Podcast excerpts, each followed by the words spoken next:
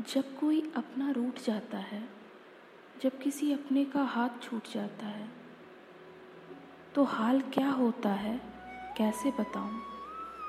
तो मलाल क्या होता है, कैसे बताऊँ? आपने कई प्रेम कहानियाँ पढ़ी और सुनी होंगी, पर ये जो कहानी है, वो एक प्रेमिका बताएगी, अपने प्रेमी के प्रेम का। क्योंकि प्रेमिका तो प्रेमी से दूर चली गई है। जी हाँ मैं हूँ अंजू। और मैं आज आपको वो कहानी बताने जा रही हूँ, जो अमूल ने मेरे जाने के बाद जी है। वैसे कोई अगर अपना छोड़ के चला जाए तो उसे भूल पाना आसान नहीं होता। और अगर कोई आपका अपना सामने लेटा हो और उसकी साँसें थम गई हो, तब क्या? अमूल भी आपकी तरह डरा हुआ था और प्रार्थना कर रहा था कि मुझे कुछ ना हुआ हो। वो सहमे कदमों से मेरी ओर बढ़ रहा था। उसका डर उसकी आँखों में आँसू का रूप ले चुकी थी। अब वो मेरे पास आ गया था। उसने मेरे हाथों को कस के थामा। और उसी हाथ पर सर रखकर रोने लगा। उसके आँसू उसकी आँखों से उतरकर मेरी हाथ पर आ गए थे। पर ना जाने, मैं चाहकर भी अपना हाथ उसके सर पर रख उसे चुप नहीं करा पा रही थी।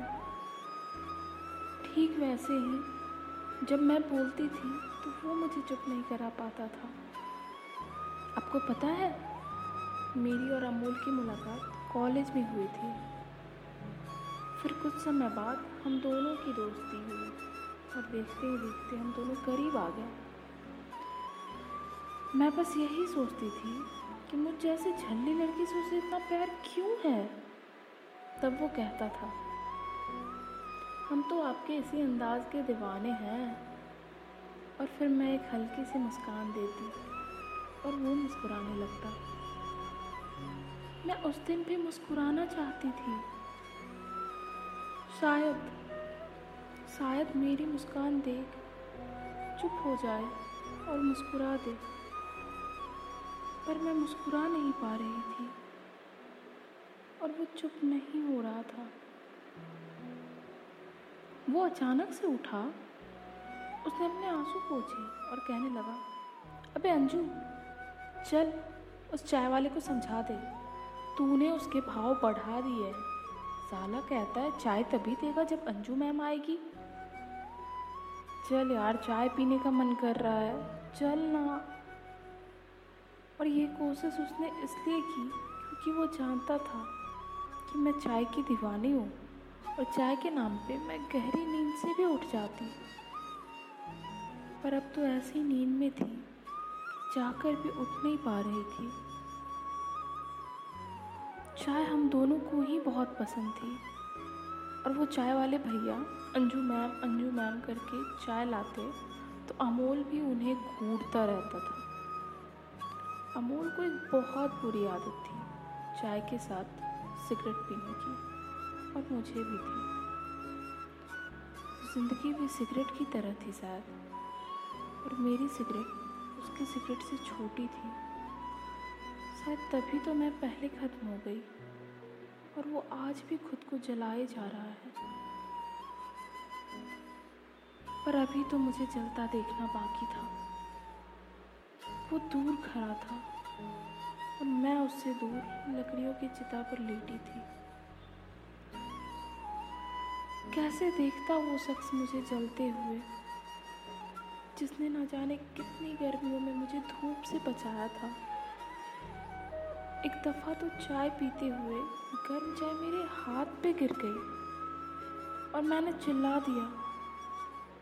तब वो मेरे हाथों को थाम सहलाने लगा वो फूकने लगा और साथ में मुझे बहुत डांटने भी लगा कि मैं अपना ख्याल सही से नहीं रखती हूँ।